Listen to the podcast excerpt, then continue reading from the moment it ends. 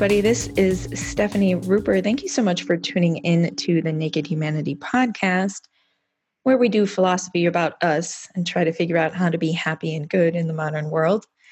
Today is episode number 57, and I have on Alex Farrow, who is both a comedian and a teacher, and we talk about the intersections between philosophy and comedy and teaching. So, this is a great episode. I'm super happy and excited to share it with you a quick aside uh, before I tell you about our chat. Uh, I happened to mention to Alex when we got on the line that there are people in my life who call me Stefani, which there are. Uh, and so we unfold this chat as a conversation between Alex and Stefani. Uh, you may join him and some other people in my life in calling me that if you so wish. Uh, and yeah, that's now uh, another another piece to this Stephanie Stefani puzzle you have uh, to use to your liking. So about this chat that I have with Alex, I uh, I learned actually quite a bit. I just got off the line with Alex.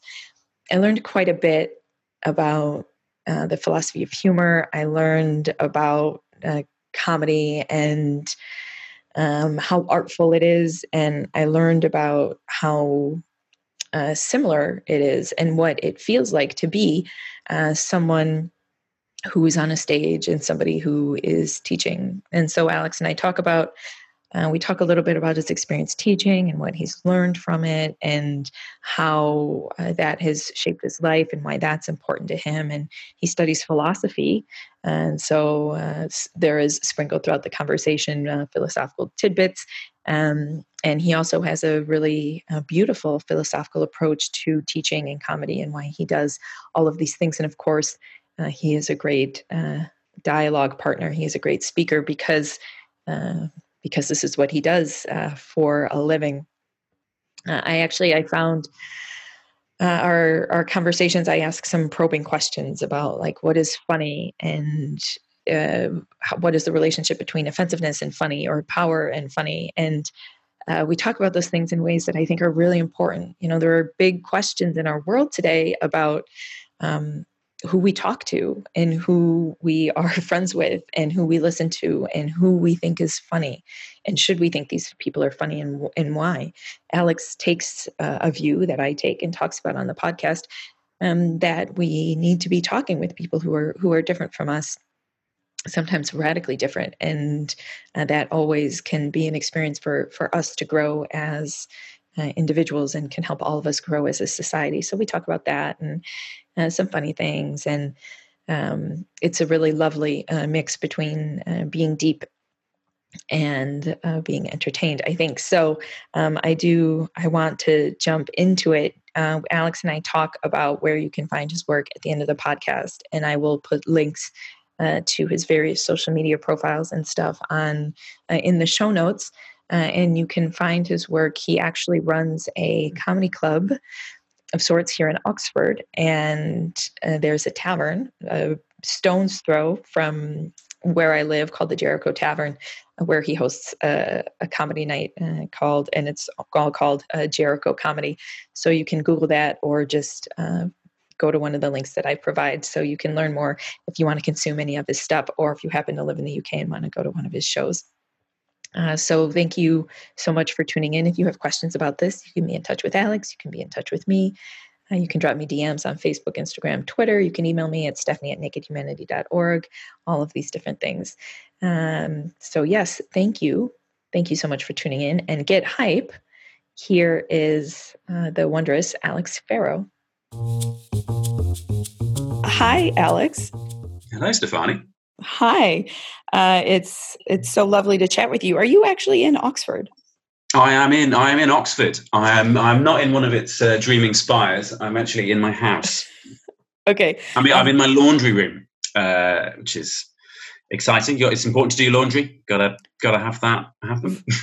yeah very very imp- i mean i could um a friend of mine was once like wow would you like philosophize anything and i was like yeah give me just like two random words and he was like lettuce mm-hmm. conditioning and i wrote like a dissertation on lettuce conditioning so like we can philosophize about your laundry room if you want I, I, I don't know how much my t-shirts can really provide us with uh, deep thoughts but I think I think I think it I think it's possible. I think it's there. So um do you you do you do comedy for a shtick? You also teach. You do both.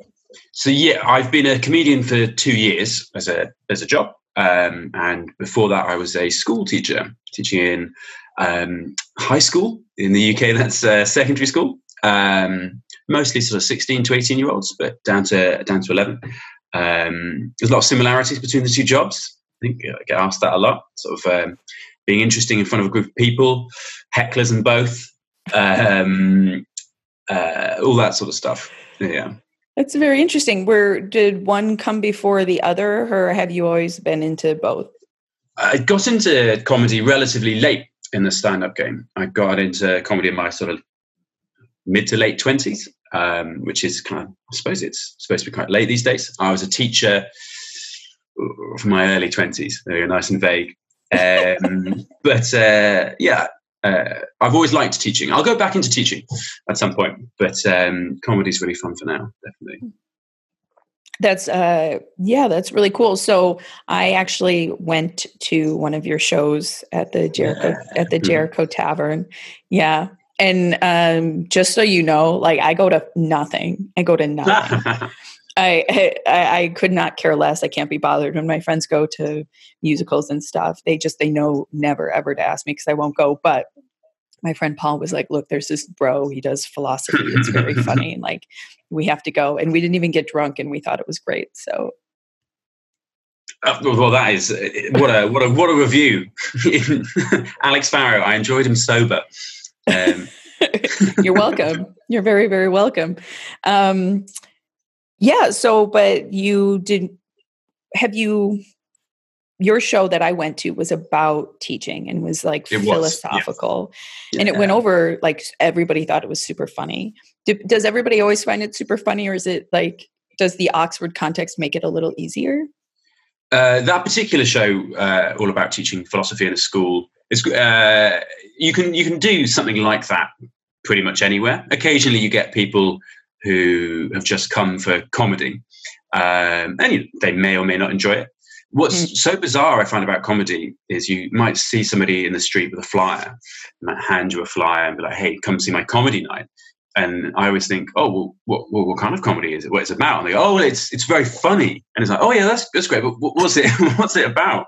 Uh, I think it's really strange if you imagine it uh, with music. If somebody were flying in the street and say, "Hey, come see my music night," and you'd be like, "Oh, well, what is it?" And they'd be like, "Oh, it's, it's very musical." no, no, no. But tell me about it. oh, it, it, sounds good. I think um, uh, comedy's come quite late to sort of specifying its kind of content and talking about kind of the different styles of it. As mm. you hmm. sort of allude to, um, uh, there's a definite uh, there's a definite appeal to a show about philosophy. I did it in Newcastle relatively recently. Uh, I've done shows in Newcastle a lot. Uh, about philosophy and not philosophy. Uh, they've gone well or badly. Um, they've done both. Uh, the one most recently, my um, my mum was very helpful and filled it with lots of my stepdad's former military colleagues. Oh, good. So I think they were they, they were expecting something a little bit different. I think, and uh, it wasn't quite to their taste, unfortunately. But uh, mm. I, would hate it. I'd hate it for. Uh, one, one of my goals is to avoid the idea that philosophy um, should just be for a particular group of people, right? And obviously, there's the kind of the Oxford connection, uh, which suggests that you'll only get certain jokes if you've read the philosophy of Friedrich Nietzsche, right? Mm-hmm. Jokes about Friedrich Nietzsche can be a bit of Nietzsche, um, but the idea is that nobody should have any. Uh, uh, prior knowledge kind of assumed, um, certainly in the type of comedy that I do. Stefani, I've got a, a, brief question to mention. I hope this isn't ruining it too much. Are you hearing a beeping coming from my computer? No. That's fantastic. Then I can hear that beeping, but that'll be not on the podcast. But anyway, uh, the the great the greater uh, point is that um, uh, one of the best things about fusing, I think, comedy and philosophy is that um, uh, comedy is a very open medium. It's very attractive to people. Um, people come and listen to ideas that they probably wouldn't necessarily listen to otherwise because of the comedic aspect. Um, and I'd hate it to be like an insiders club. I think mm. it's quite it should be when it's done best the opposite of it. That's how it started in ancient Greece and all that sort of stuff. And I think that's the way it should be done more so today. Yeah, me too, which is why I so much appreciate you and and other people like i have a colleague who writes limericks and in songs and really uh, brilliant, you know, and fun poems uh, that that are really thought provoking. Yeah, and I'm just like relentlessly incapable, and the best that I'm capable of doing is having these conversations with like a kind of accessible graphic at the beginning. Like I just, um, but it, but it's, but it's, it's so, it's so important. And I think a lot of you were talking about. Uh, like Nietzsche and whether you have to understand Nietzsche. And in this uh, when I went to your show, uh, me and my friends and a handful of people in the rows around us, you had you had us like try to guess whether lyrics were like uh, from the Bible or from Nietzsche or from like Kanye or something yeah, like that. Yeah, yeah, you know, yeah, yeah. and like I don't. Everybody like there was some person giving answers, and he's a friend of mine, and then the rest of us are like elbowing each other, like whispering about like wrong bastard, you know, whatever. Um, and so I, I so much appreciate that you are that you're able to have those you know that you found a way and i don't you make it seem effortless but it's incredibly challenging in my opinion. Oh that's uh, very kind of you to say. The, the point of some of those quizzes where i sort of read out either bits of philosophy or bits of like pop music or adverts sometimes you, you can't tell the difference sometimes you get lots of wisdom in lots of different places the idea that there's a big difference between sort of high culture and low culture I think even when you do get like a smarty pants in Oxford, they can't necessarily tell the difference sometimes. And I think that's what's great about this quiz. It's what's really funny. Yeah, I mean, I, I, one thing I almost never go to is talks around Oxford because I, I often feel like so much of this academic discourse that we have, people will say something for like 60 minutes or like 10,000 words or whatever, but you could capture it just as easily if you had like four sentences and yeah you know, or a song or something, right? And so um, it, I understand why that like kind of language is useful sometimes, maybe, um, but I, yeah, I like that you do that. Do you did is that something you did with your students as well? Well, it's it's definitely something you should aim for, right? I mean, I, I you know, love to sing my praises and say I always, you know, I always manage to make the most complex ideas that are completely accessible. But um, no, but uh, I mean the the thing about sort of trying to demonstrate that you get like the Song of Songs and mm. you know hip hop can have like really similar, you know. Would you have I, students look at that? Uh, I I think uh, philosophy is best done uh, in the classroom when you've got lots of analogies, right? Examples of how it operates in the sort of real world and stuff like that. And uh, yeah, I think uh, yeah. So using those is, is so so important. I think um, I sort of do that in reverse in the in the show actually in that particular show that you saw and in my comedy in general. Like if, say if I'm talking about Socratic questions, you know, you have to demonstrate that sort of thing in order to get the idea. So mm. um, I often use conversations I've had with my students to then uh, illustrate complex philosophical ideas to an adult audience, which I think is I think there's sort of a kind of a, a beautiful balance in that. Mm. Um, I seem to remember that there was like a there were some lessons that we could take away from the show. I'm not 100% clear on what they were. Can you remind failed. me? I failed in my job. failed in my job. Um, I, I, there were a few of them. Um, one, uh, that philosophy itself was deeply important, I think, in teaching kind of an independence and like a questioning of authority.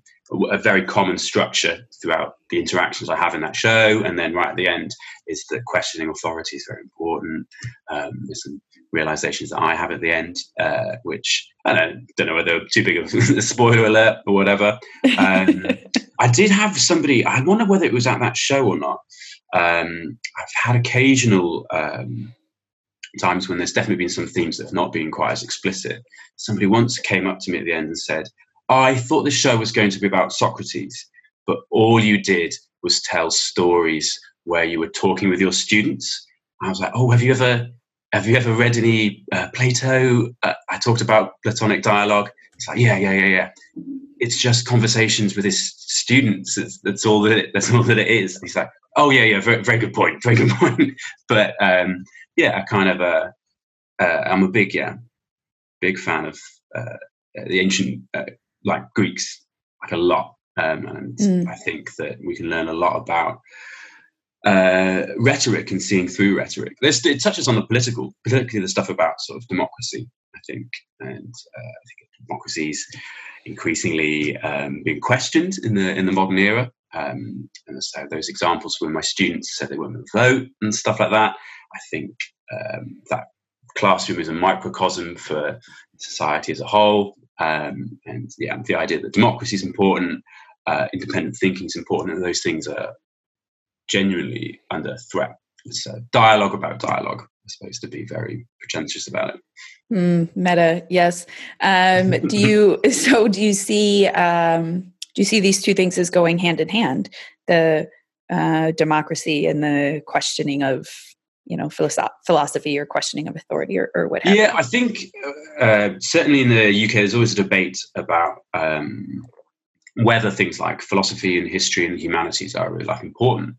Um, and you have sometimes have the same person say oh i don't think things like philosophy are important. And in the same sort of breath they'll say things like uh, we don't have uh, uh, people in this country who know how to like run a country or whatever. We ask people to like vote, but we never we never teach them about how to like critically analyze ideas or even have uh, uh, like a polite debate. Um, I think in the I sort of won't reveal my age too much, but grew up on the cusp of the internet being in your pocket all the time, and we're encouraged to comment and express an opinion more than ever, but without but with fewer and fewer chances to know how to do that kind of well. Mm. Um, it, it's such an it's such an automatic thought for me that that's so essential, and it, and it doesn't come uh, immediately. When you teach younger students, you say we're going to have a debate. They go, oh, but I don't like arguing, and it's like, oh, but it's but it's a nice thing to do to, mm. to argue and debate and say, oh, but I don't like shouting at people. It's like, that's not that's not the point of an argument. That's not the point of a debate. And we sort of release these young people into the world, expecting um, them to be able to do good political discourse. But unless mm. you have it in microcosm at the school, I think you risk uh, risk it going very badly.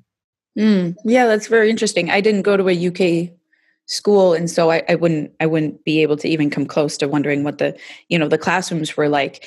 Uh, but i can totally uh, understand what you mean you know especially if you're in classes where you're just like constantly being told things. And in this culture in which we're like we're told to go out and have an opinion before we're told to go out and ask questions yeah. um, and I, I, find that to be particularly uh, inimical you know or, or problematic or, or whatever you know um, and so i am uh, yeah, I'm very I'm very grateful for uh, that and teachers for that matter. Oh, very very good. Uh, is this uh, what's the audience on this podcast? Is it mostly UK or pretty international? I'll I'll try and use some American terms in there as well. Uh, I, I, think they'll be able to get you, so don't worry. Oh, good. You know. good, good, good. yeah. um, I uh, yeah, I brought I brought a British friend to the states recently, and he was like, uh, how do I communicate? And I was like, the same, you'll get it, you know? Um, yeah, um, um, a lot of Americans, but it's very international. So cool, cool, cool. Yeah. Um, all right. So that's um, that's really cool. I feel like something I remember you talking about was uh, how you're teaching the kids, but you feel like you learned a lot from them. Is there some? Is there a way in which the experience of teaching influenced your um, take on philosophy or uh, comedy for matter? Uh, um, well, a huge amount for everything from sort of small examples. Um, uh, I think, oh, gee, one of my favorite examples, I think, was I remember having a, a really excellent conversation with a student about the headscarf. Um, uh, I remember uh, being somewhat uh, ambiguous about how I felt about it, and I think conversations with her uh, she was particularly good at using. I teach. I taught her about the Socratic method a few sort of weeks before, and she really, really used it really well to sort of catch me out on it. Um, and uh, I remember she made a fantastic analogy about how there are all sorts of different coverings that different types of men and women wear, and uh, I was I turned out to be very inconsistent on why one type of covering might be bad, yet others uh, in some way not ones that I noticed. I think she made a great analogy between um, a head covering and a, and a, makeup covering. And I said, "Oh, I think the two are different." Um, so why are they different? I was like, "Well, one is because of the male gaze, which is a, a sometimes both because of the male gaze. I was like, uh, um, oh, uh, maybe. and conversations like that were very, very, very good at um, making me think a little bit differently. Mm, yeah. Uh, others, uh, others in general, um, I've definitely uh, doing a bit of Descartes with students. I think was very good. Um, I think I had my opinion changed on that uh, from a kid called Thomas a few years ago. That was uh, that was very good. Um, I think he, uh, you know, the dreaming argument of Descartes. Um, can you explain it for all of us? Oh, right, yeah, yeah. So the, the uh, Descartes says that in order to know anything, you must question everything first. He questions everything, everything, everything, everything, everything, and then um, uh, including this idea that well, maybe I can't even be certain that anything that I see or hear is real because we can't tell the difference between um, dreams and, and, being awake. And then he finally breaks out of this idea as well. I, I, must know at least one thing that even if I'm dreaming, I have thoughts. Um, he says, uh, the famous phrase in philosophy, I, I, think dreaming, therefore at least I exist or whatever. And uh, this, I remember this kid going, I don't, I don't think that's true. I was like, well, I mean, I think that's you know, relatively certain. Why is it not true? And it's like, well, surely it's um, I think, therefore, there are thoughts. You know, why do thoughts have to have owners? I was like, what are you, what are you on about, Tom? This is this is absolutely ridiculous. It's like, well, surely we could be just a series of thoughts, one happening after another. Why do we think that there's an underlying self that exists them between them? I was like, well, that's um, it's an excellent point, and I'd never thought of it that way. And I, it really, it really flummoxed me. Um, and it's one of those great things about uh, students is because they've not read any philosophy. Sometimes they just see it he was seeing it almost grammatically, um, and you get that kind of fresh take on things, which you can lose, I think, sometimes if you get really deep into any subject and a fresh look at it from an outsider, mm-hmm. uh, particularly uh, a younger person who's got no sort of biases yet. I think is very good at every so often uh, breaking one out of uh, sort of thought traps and that kind yeah. of thing. Sure, that's like um, playing poker with somebody who's never played it before, right? Yeah, like, that's a great analogy. Yeah. You know, you know all the rules, and and you're trying to play by the rules, but they're not playing by anybody's rules, and all of a sudden they're winning, and you're like, what's going on? you're like, they don't know how to play this at all. They're, they're, they're betting way too early. I mean, they can't possibly have this card. Yeah. And then but they wreck you. throws you. Yeah, yeah, yeah yeah. Um, which is it's i think you're right you know that's uh that's very important and something that i'm constantly you know constantly um aware of but i don't know we're all trapped in our own discourses so what are you going to do? Um, yeah i mean that was another thing that i think i've taken from teaching. I've traveled a lot around the uk in very very different schools and yeah the bubble we live in completely different sort of worlds and i think that um uh things like democracy only really work where you talk and you have to talk like in person to people who have very different views like to you. Particularly in the show that you saw when i was teaching in east london some of the students had remarkably um, unusual views about how society should be like constructed. I remember one student said that he believed that young muslims could only be free in a caliphate and i was like I, what, what, does that what does that even mean? Um, and breaking that like apart, what he actually meant about that wasn't uh, half as scary as I thought it was. Um, and you, yeah, to meet people sort of face to face and to break down what those words mean. I've, I mean, for some of those students, I was a very strange um, sort of outsider and stuff like that. Um, yeah, I think it's so important to talk face to face to somebody who believes something different to you. Uh, I don't think I've ever done that and not understood so much more than reading through stuff. I think I can't encourage it enough.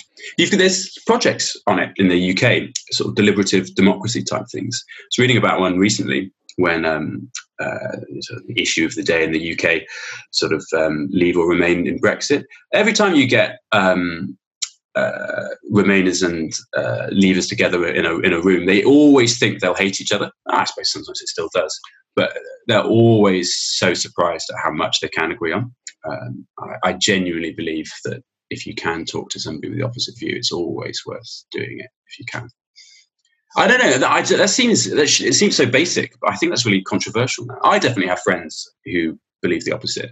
Believe the idea that I think you can pick up some of it from social psychology. There's lots of studies that suggest that people don't um, uh, change their minds based on sort of evidence, um, all sorts of like uh, ultimately kind of emotional animals. It's not uh, my experience at all.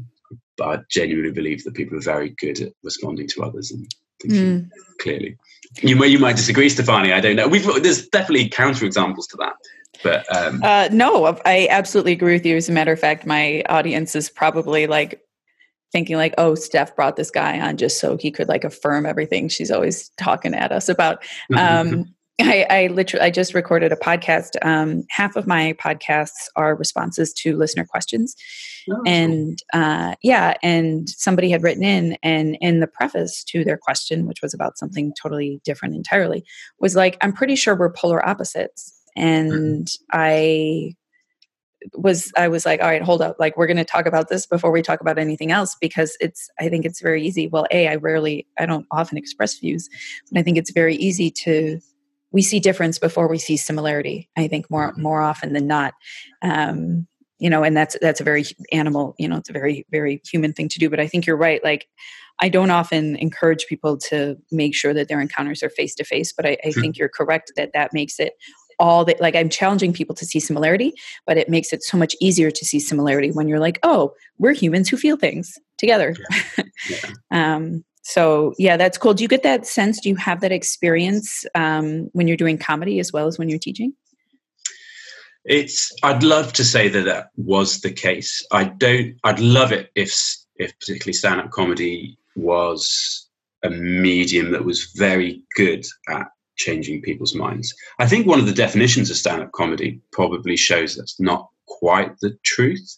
So I think the best definition of stand up comedy I know as like, as opposed to say like a humorous theatrical monologue, is, is from Stewart Lee, who says that stand up is a monologue disguised as a duologue.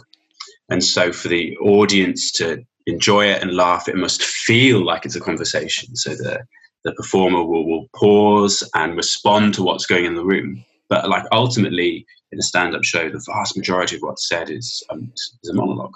If the performer's good, it doesn't feel that way. It feels like they're having a conversation with you. A good like comedy show will have an excellent host, an excellent MC who does do genuine um, like discussion with the audience. But then once they're gone, it's made that way. It's created that fiction for the first, second, and third acts to perform essentially these monologues.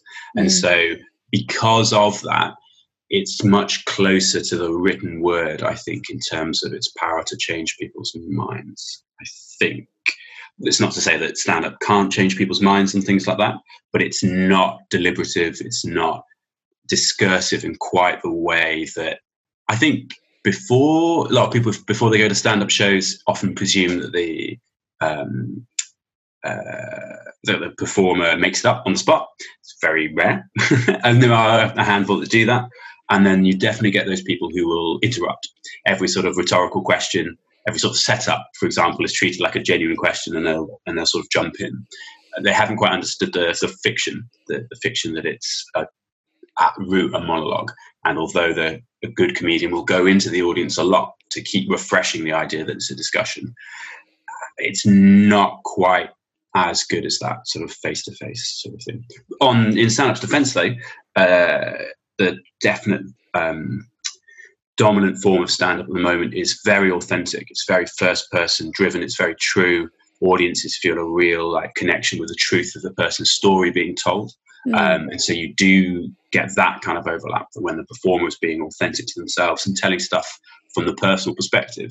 Like 30 years ago, it wasn't that case. So now it's always, I did this, this happened, my mom, my dad, my, you know, and it's, that has a power to change people's minds in a way that um, if it weren't first person sort of authentic, that it wouldn't. Mm. I think that sort of thing is where is an overlap that it does have with discussion's ability to change people's minds.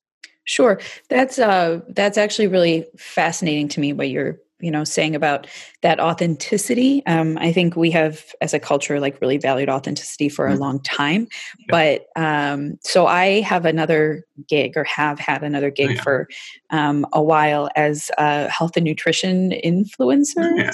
No uh, yeah, in my when I was in my master's degree, I like figured out some health things and started talking about them, and ended up growing a um, something that was very important to me. But I remember like how it's only been it's been less than 10 years but the the way in which we market has significantly changed right? There sort of used to be a um like you had to present yourself as like this perfect or idealized you know whatever. Um but now i'm realizing that like if you try to do that people won't engage with you at all. Like you almost mm-hmm. have to you have to have elements i mean people are still lying all the time and you're right like you, you have a monologue and people have to listen to it because they're yeah. there and they paid to listen to you. You know but there there is a, a, sense in which i feel like and i don't know if it's because of social media or what have you um, the more and more i just like show up right? Like social media posts people are driving their cars or brushing their teeth. The more you just show up and seem like you're just like a human um, the more people want to listen to you. And maybe that's also because we're so longing for like authenticity or humanness because we actually don't encounter people in real life as much as we want to. It's certainly so funny, isn't it, to see how um, adverts are sort of kind of or selling of products has changed from that sort of early 20th century sort of 1950s stereotype like this toothpaste will clean your teeth. It's good at cleaning your teeth. Do you have dirty teeth? This will clean your teeth. Whereas you've got uh, a very different style uh, sort of now which is much like it's much more like do you want to be like this person this person uses this product. Do you want to live a kind of lifestyle where you have these children and this big house? These type of people have this toothpaste. Mm. But I think we're moving a little bit beyond that, and you see that in maybe for better or for worse when you see sort of um, I associate it a lot with Instagram, and you'll have, um, uh, I think the right word is it, an influencer who will um, say, well, you know, I've just been given these products. I'm just a, a completely real person. I'm not an expert. I'm not um, selling you explicitly a lifestyle. I'm just an ordinary person, just like you. And here's me experiencing it, like unboxing videos or whatever. Um, and that's an interesting way to see that it's gone so far from um, seven out of ten doctors would recommend our foot cream what, what are the other three doctors saying? What, what's going on? Yeah, although I mean, to be honest, like you know, in some ways there is a like it's it's better because it's more authentic. But I also just feel like it's maybe like even more lying because it's just gone deeper, perhaps, right? Like yeah. it's just more like manipulative, you know, or because you still have to you still have to be like, well, you have to fit in the like, well, this will give you a perfect life, right? This will yeah. solve all your problems somehow, right? It has to get in. Um, so anyway, we're getting away from comedy, but that's. Uh, I think, but it, I think it's so true for stand-up in in particular, right? That it's there's definite exceptions to this. You've got the one-liner comedians, you've got kind of sketch comedians, but all stand-up is a, is like a selling of yourself, right? And it's a massive overlap with uh, the the new social media generation for whom like you are the product when you click on somebody's youtube channel you you're buying into them and, and their take and what's on sale is authenticity right and so you get followers uh, as far as I can see, I'm just in the cusp of all this sort of thing, really. But they they love the person, right? And it's not what the person knows; it's not what the person does, right? And it, and it's the same with um, comedians. Um, uh, one of my favourite uh, comics at the moment is a lady called Chelsea Birkby. We gig together a lot, and um, uh, I think she'll be uh, much more successful and much more famous than I for this reason. We often have the same response, uh, a similar response at the end of a gig when we've both been gigging.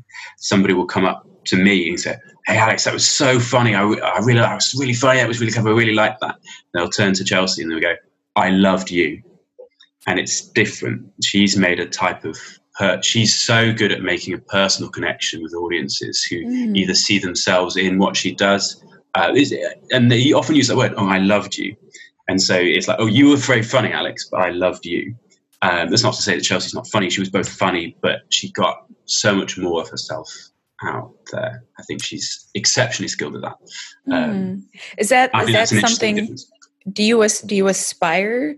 Like do you want to do that for the sake of your career or because you want to or is that something you're you know like, I'd what is your almost want the opposite i know this, this is this is bizarre maybe i can't explain it uh, enough i would i almost have the uh, the goal that people uh, just love the material so much that I've written it so well, that I've crafted every single word, that it doesn't even matter almost who I am. They just can't help but like appreciate the like the craft, which is unhelpful because it's it's not the way that it works. Um, but I'd love that. I'd, I love it when you see a comedian and they've done a joke and it just feels so sort of structurally perfect. It's almost as though that joke was kind of existing there and they discovered it rather than created it. I think that kind of skill, I think, is something that I aspire to, even though I know that if I were to open up even more about myself, that would probably be more financially viable.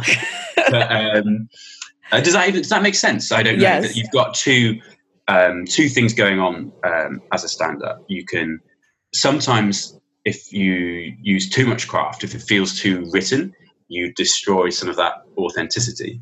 Sometimes if it's all outpouring authenticity, then people are like, ah, oh, but where's the jokes, where's the craft, or whatever, and finding that kind of balance between the two, I think is really, really important, and actually probably mm. something that somebody selling something on Instagram probably has to do as well. Yeah, I um, I I think about that all the time, and I am trying to get better at both or like i mean you can also portray yourself in a way that people don't connect with right? Like and sometimes your authentic self people don't really like that much and so what are you, what are you going to do then? Um, yeah, which is fundamentally my issue but um, yeah i know i i find that very interesting and I, I really like what you said about the art of like writing jokes. I think that that's I resonate with that and I find that gorgeous. And whenever I watch or think about comedy, I like I will hear a sentence and I'm like, oh, that's very interesting to me. Like, why did they leave in that word? Right. Yes, like because it it is that precise. Yeah. Right. Um, and sometimes like you might take six words to say something when I know you could have chosen one. And I'm like, well, it's yeah. why are they, you know, why is he taking a roundabout way to that? Um, and so there's something I, I there's such an art to it and i don't remember who i don't know no, everybody in the history of whatever has said it but it you know writing 10,000 words is so much easier than making a beautiful 100 words you know? Oh yes. Is it is it i'm going to say it's mark twain because it's always mark twain isn't it he's got the famous quotation isn't it? Um, apologies like for writing you a long letter but i didn't have the time to write you a short one. Okay um, that, that's beautiful just, it's a beautiful expression. I've I've claimed it's Mark Twain, I think so much is claimed to be Mark Twain but it's not actually. Yeah, um, I, I, haven't actually I haven't read it in any Mark Twain, but yeah. certainly the sentiment. I would have yes. written you a short letter, but I didn't. And and that's what you're doing as comedians, and is uh, like it, I get the sense that that's important to you. Is yep. sort of does everybody sort of do you notice among comedians that there's the same level of attention to word selection and, and discourse and detail and stuff like that? You've definitely got um, I, I think of it as a military analogy. I don't know. I don't know why, but you've got the snipers, and then you've got the sort of the carpet bombers. And so, um, if if there was if, the, if these are laughter bombs going off, I don't know why I'm using this, but um, the sniper will pick every single word like so carefully, um, and it's it's a real like one shot like hit, um, and it's it's a definite art. I mean, there's competitions to write the, the shortest jokes and stuff like that, almost like haikus and stuff like that. And then you've got um, uh, people who speak at a million miles an hour. It can often be very unstructured. They know where they'll finish, but they don't necessarily know the journey to getting it. It's a, something that I really love about stand up, that so much of it is about rhythm and energy in a room. Um, and that idea of making it feel like a dialogue is to do with responding to the energy, it might be just the interest in the room or the laughter in the room um, and it's why it never quite works to do it to one person. Yeah, stand-up comedians get it a lot. Oh, go on, tell us a joke, mate. And it's like so. It's a very different art to tell a joke just to one person, um, to telling a joke to 50, 100, 200 people, because mm. it's about responding to what's going on. There are some comedians who are so good at like whipping up energy in a room. They don't really even need to be talking about anything in particular. They're, just, they're so good at, with their sort of physicality and responding. I've seen um, uh, it's a comedian called Jim Owen who does an impression of a pigeon for a good. I've seen him do it for a good four to five minutes. There's hardly there's hardly any words. I, I promise you, the audience is, is weeping, absolutely weeping, and it's it's it's almost like a clowning where he's responding to what's going on as uh, in the audience, and he can just keep it going and going and going and going, and that's like an energy thing, mm. and it's the mm. opposite to picking eight words to truly sort of eviscerate the idea of an apple or something. I don't know. Um, but yeah, there's and there's everything in between that. I think I, I find stand-up uh, endlessly fascinating as a sort of uh, uh, an example in kind of group psychology mm-hmm. to see how uh, you feel it actually when you get on stage. In the almost every comedian I know will say it, you know in the first 10 seconds whether it's going to be audiences make a real snap judgment so so so so quickly. And to see a room that is uh, sort of being lost and a real pro comedian sort of take that back like, it's absolutely fascinating to have to quickly decide right why have they been lost is it too political too rude do they not get where I, am at is it does this does this sound right am i speaking too quickly mm. uh, do i need to reset the tone from something powerful later am i not being silly enough uh, it's absolutely fascinating it's why although it's not a very good uh, like show artistically. It's why the gong, the comedy gong shows are so fascinating. Do you know what a comedy gong show is? It's uh, essentially it's a heckle night, and so the idea is to try and beat the five minutes. Um, and it's a very sort of um, combative audience trying to heckle to get you off, and you have to sort of try and beat that in a way. Uh, there's often um, uh, people who have red cards who can mm-hmm. red card you sort of off, and uh, it's fascinating to see how initially someone with a red card might be liking something, but will respond to a crowd being like off, off, off, and the, the crowd will heckle itself, and to see the um, comedian intervene with that. I've, and you, you get these sort of kind of um, I've seen I think of it like a sort of a Zen sort of jujitsu move when I've seen a comedian be like, yeah, no, no, you should card me. No, no, no, card me or whatever. And the, and the comedian was asking to be carded off. And obviously they managed to last the five minutes because that was so sort of absurd or whatever. But those kind of managing a sort of a crowd response, like, no, no, it was, I was like, I hate myself too. This is awful. And it was a very, very clever use of that energy to turn itself back on itself. Mm. Yeah, and I, I, can imagine that there are some things that some people would find funny sometimes, but because you're in a group of people that yeah. like where more people don't find it funny you don't find it funny because yeah.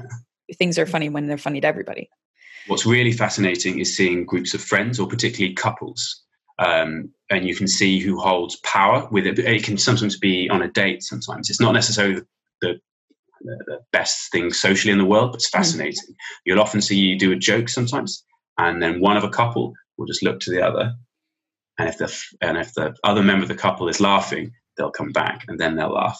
They all check in every time. Uh, groups of lads will do it sometimes. You can work out who the alpha in that group is. So they'll check in mm. the alpha, all that sort of stuff. It's not normally the loudest person in that group, but they'll always sort of check in to see if the key friend is laughing. Um, and that's really, really fascinating. And then you work out quite quickly that there are key people in an audience that you need to hit in order to uh, turn a gig if a gig's not going your way. Um, and that's um, uh, we talked about the similarity between sort of teaching and comedy in a difficult class in a real rebellious class. I remember a German teacher visited my school once, and um, I was struggling as, um, as, a, as a new teacher. And he came up to me afterwards and he was like, uh, I'll, I'll, do the accent as best I can. He was like, Alex, you need to cut the alpha. I was like, what? he talked about this kid who, quiet at the back or whatever, uh, wasn't actually interrupting. It's like, but they're all checking in with him. He doesn't like your lesson.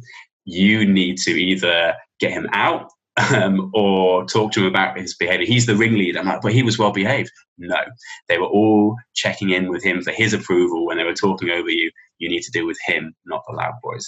And that's such a similarity between uh, teaching, comedy, crowd psychology, and some of the philosophy that I learned at school. Uh, wow. Find, yeah, it's, I find it endlessly fascinating. Yeah, I, I find that fascinating. There's this um a, a, big piece of the like the quote unquote work that I do is trying to invert this perception we have that like we have thoughts and emotions and they come from the bottom up uh, yes. into sort of understanding that like emotions are afloat in the air and they like we're like vessels you know that like inhabit them and I, I love the way that uh, people who are on stages, public speakers, comedians, or whatever. And I'm trying to learn how to be a public public speaker, and it's so much harder than you think because you have to be able to like know how to, you know, you're like a conductor almost of an yes. orchestra. Yeah. Um, I, I, like that. I like that analogy a lot. I'm thinking about something, and I think it's a very big question, but I'm so interested in what you think. And I'm sorry if people ask you this all the time. um, but I'm wondering what is funny. As in a definition of uh, of, of, humor and stuff like that. The philosophy, the philosophy of humor is is fascinating. I think before I started thinking about it, I think I probably confused uh, laughter with humor. Um, and actually, uh, when you think about it, all sorts of laughter has got nothing to do with um, humor at all. Um, I think I once looked at a study on it and watch a conversation if you're next in a cafe and watching two people talk. Most laughter isn't in response to anything that we might consider a joke or humorous at all. It's uh, it, it, has a different sort of um, sociological function. It's an agreement. Most laughter in a in a conversation will be like, I agree with that. Um, the most common time a person will laugh in a day is when somebody says hello. Um, apparently, and I really believe that. And I watch it, somebody say hello, you go, oh, hello, and it, and it, it's you've done it there. You've, you've you've laughed as a form of agreement. I've not done or said something that is a true like a, a, joke or humorous in any, in in any way, but it's uh, laughter's got these two uh, evolutionary sort of functions. Um, I think uh, one is it's a method for uh, reducing aggression, and so the closest thing in the animal kingdom to uh, laughter that we kind of know of is probably something called open mouth play in chimpanzees. Um, if you tickle a chip, it'll go. You probably can't see this if this is audio, but it'll open its mouth very, very wide. It won't necessarily make noise if you tickle it, but it will jiggle up and down and it'll have its mouth open. Um, and the thought is that it's the opposite of closed teeth. Um, if you open your mouth, you can't bare your teeth if you make an O noise or whatever. And so it's a way of reducing aggression. If baring your teeth in chimpanzees is a way of uh, heightening aggression, to open it is to show the opposite. And so laughter evolves as a way of showing to other human beings that something's okay. Um, and it's an aggression reducer. There's another uh, evolutionary sort of cause for laughter that's much more tightly associated with what we might call humor, which is a kind of pattern recognition. Um, and so, whenever you laugh at something, it's often uh, when it's a joke, something surprising or incongruous has happened, a juxtaposition between two different things. And the idea, I suppose, is that that evolves um, as a sort of a byproduct of our brain when our brain is looking for pattern recognitions in the rest of like the world. That's the way that we invent things, and it's a way of rewarding our brain when it's thinking, when it's spotted a connection between two things that shouldn't be connected. And so, one of the definitions of of what humor is is it's uh, it's called the incongruity theory. Every joke, everything humorous rests on the idea that there are two things that are linked. It could be setup and punchline, or it could be funny picture and serious politician. Two things that are in some way connected, but you don't expect them to be connected. There's a connection underneath what you'd imagine. Your brain quickly spots it. These two things are incongruous, and laughter and humor is the reward for that.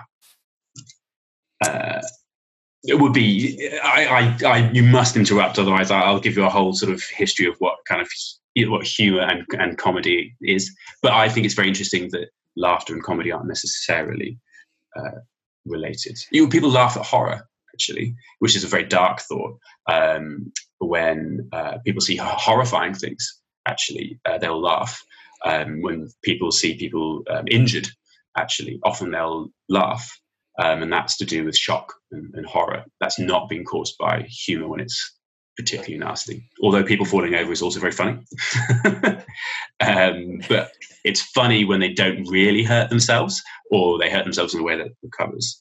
Uh, uh, people will laugh. Uh, there are stories in the, um, uh, the, the French Terror of the Revolution where people would laugh at the guillotine, uh, laugh maniacally, like couldn't stop. Um, they don't find the situation funny but it's a physiological uh, response to the horror of what's going on. And it's much closer to do with that first definition of what causes laughter the idea that they want something to be okay. They're trying to communicate that it's okay, but it's not, um, mm. which I think is fascinating. There's yeah. a really interesting third theory of what humor is as well, but I, I, maybe I'll stop there. But, but. No, I want to hear it. I um, I, I mean, I could, I could, lit, I could listen to this for ages because it's, it's a lot of stuff that I don't know about, but it's very um, fascinating. And yeah, uh, what's the third theory? The third theory is uh, Freudian kind of related, um, but they're sort of Freudian. Yeah, Freud wrote a whole uh, book uh, about jokes and the relation to the subconscious.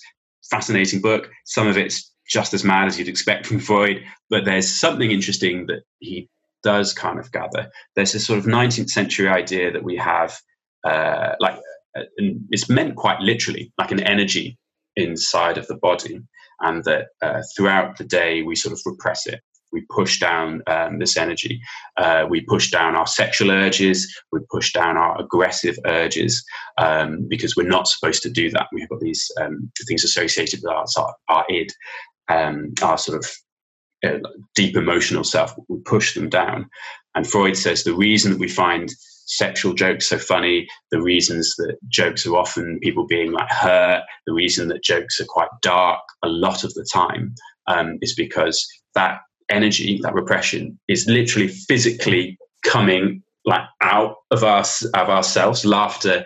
Um, uh, Thomas Hobbes is, a, is a, a way of describing it. I think he says that laughter is the expulsion of glory from the body. And so uh, he thinks of laughter as being, particularly when we're laughing at dark things, um, we've got this. He doesn't use the word repression, he's writing before that kind of uh, psychoanalytic terminology. But there's this thing inside you, and laughter is like getting it out. He seems Thomas Hobbes seems to think that all laughter is from um, like bullying. He seems to kind of conflate the two. Descartes seems to as well. Actually, seems to think that um, laughter and humor is to do with um, uh, like teasing and sort of roasting and that sort of stuff. And so that when you laugh, it's always at the expense of somebody else. Um, mm. They give us a theory that we sort of colloquial colloquially term that every joke has a victim. Um, I don't think that's true, actually, but some people really defend it uh, very, very strongly. And they say the real meaning of humor is actually closer to what I was saying that it wasn't in the beginning. And it's to do with our chimpanzee selves having a, uh, a structure in society, and that when you do things like open mouth play or laughter, you're submitting to another, you're submitting to a dominant chimp, and that there's always a victim to a joke and it's about power. It's, laughter is always about um, establishing a structure, somebody who's in on the joke, outside of the joke, a winner and a, and a loser. Um, you might have heard of the phrase punching up and punching down, that uh, we want the punchline must always punch in some way. And the mm-hmm. audiences like it when they feel like it's punching up to somebody with more power because then they feel comfortable with that person being a victim uh, of the joke Whereas if you're punching down, that's to somebody weaker than you, they feel uncomfortable with it. People are, are really obsessed with power in jokes. But I think anybody who's ever laughed at a not knock joke, um, uh, it's true, some people do. It's very hard to imagine whether whether power is in there uh, often it's our attention and all that sort of stuff. Not knock, what's that? Power. I mean, I mean it's not um, it's not how those jokes work, and I think I think they're still funny. Um, right. Simple, simple, playful humor. I think doesn't have um, a victim in that sense. I think, um, and it's still funny. So that theory of humor, uh, described by Thomas Hobbes and Descartes, and sort of alluded to by um, uh, Freud uh, I think is, isn't quite right. That jokes don't have to be dark, although they are very funny when they are. Yeah. Um, all right. I'll ask you one more question, but you don't have to answer it if you don't want to, because it's political. But if you want to, if you want to weigh in, please weigh in on. On I, I get the sense that there's a lot of tension in comedy these days in terms of like, should you be making fun of people, right? Like it's. Yeah, I think it's a part of these ideas about power, right? And um, I'm wondering if you think that like continuing to hold space for people say making jokes mm. based on race or class or gender or whatever um, is appropriate or if it's something that we need to like stop doing you know is it possible to create jokes that don't offend people Oh, uh, you've sort of alluded to the answer to that. It's impossible to make any kind of comment that no one anywhere won't take issue with. I th- a couple of things uh, I think about it. It's I don't think there's necessarily any topic that is off limits, but there's some that I'm not skilled enough to do. There's some topics that uh, I know I can't handle, um, and like rightly so. If I'm uh, talking about gender and race and all that sort of stuff, I have to be so much more careful, I think, than somebody speaking from um, traditionally um, a group that's been traditionally uh, uh, less powerful in those spheres. Um, and so I don't think any topic is necessarily off limits, but you have to be so much more careful in how you use it. Um, that's something that I've learned by watching a lot of comedians. I think it's almost any idea can be made humorous if it's clever enough in its treatment and mm. true enough and authentic enough. And if you've understood your audience, there's no such thing as a joke without an audience, like a tree falling in the forest if nobody hears it. Like a joke that's appropriate in a comedy club is very different to a joke amongst friends. Um, and so anything can be done so long as the person is super good is yeah. the is the uh, kind of the answer to that I think. Yeah, that's um, uh, that's interesting. So there's like you're saying the topics can be treated, but also yeah. like you know, uh, punching down uh, yeah. maybe used to be more popular than it is today, right? And and uh, sort of. And so I, it might be that our definition of what is and what isn't punching down has changed, right? So I think uh, 20, 30, 40 years ago, uh, jokes that we might consider now punching down, uh, but just weren't considered that then. So the principle mm. was probably true back then. Um, Interesting. Yeah. But uh, where that line is probably moves. I don't, is will be my guess on it. But um, I'm, I'm sure listeners of your series and podcast can message in their objections to that. But um, no, that's actually that's very uh, helpful, and uh, you've you've actually you've given me a lot to think about. So I'm going to let you go. Um, oh. I'm wondering, a for for the podcast recording, uh, a I'm going to uh, ask if you have anything else you want to share, and b um, oh, can you can you tell people like how to find you and your stuff? Ah, yeah, uh, I've got I've got sort of two, maybe three main projects. Um, one of the best things I've ever done is uh, uh, my comedy club, Jericho Comedy, raises money for uh, Oxfordshire Mind. It's got its own um, uh, radio show that you can listen to on Thursdays at um, 10 p.m. on Union Jack Radio, and you can listen to me uh, having that dialogue that we talk to with an audience. I'm the host of it. So you can hear me doing that. You hear me having a true dialogue with the audience there. Is sorry, um, uh, Union Jack Radio is that like an actual radio station in the UK? It is. Uh, if you were to Google it, it, you can. It's on the internet. Google. okay. Is, is, is why I mentioned. If you Google, um, if you Google Jericho comedy, um, Union Jack Radio, uh, you will hear me every Thursday. And it's a broadcast rather than a podcast, which is old school. Um, if you want to uh, listen to what I do, probably follow me on Twitter. I'll pop up clips every so often and sort of where I am and what I'm doing. I'm uh, God, what am I? I'm Alex underscore Farrow. Is the easiest way to find me. You can tweet me all your opinions on how I was wrong in this podcast. Um, I was yeah, conflating uh, Thomas Hobbes and, and uh, Freud in a way that I'm sure there'll be some academics who be like, I think their theory of humor is entirely different. I'm, I'm aware that some people think it's entirely different. I think there's some overlaps. Uh, fortunately, I'm pretty sure there's no uh, Hobbes scholars listening to this podcast. I wouldn't like I wouldn't put all my money on it, but I put a fair amount of money on it. So, but not yet. Someday, hopefully. Um, yeah, that's that's very great. Um, please do direct your questions to him. You're not on Instagram, are you? No.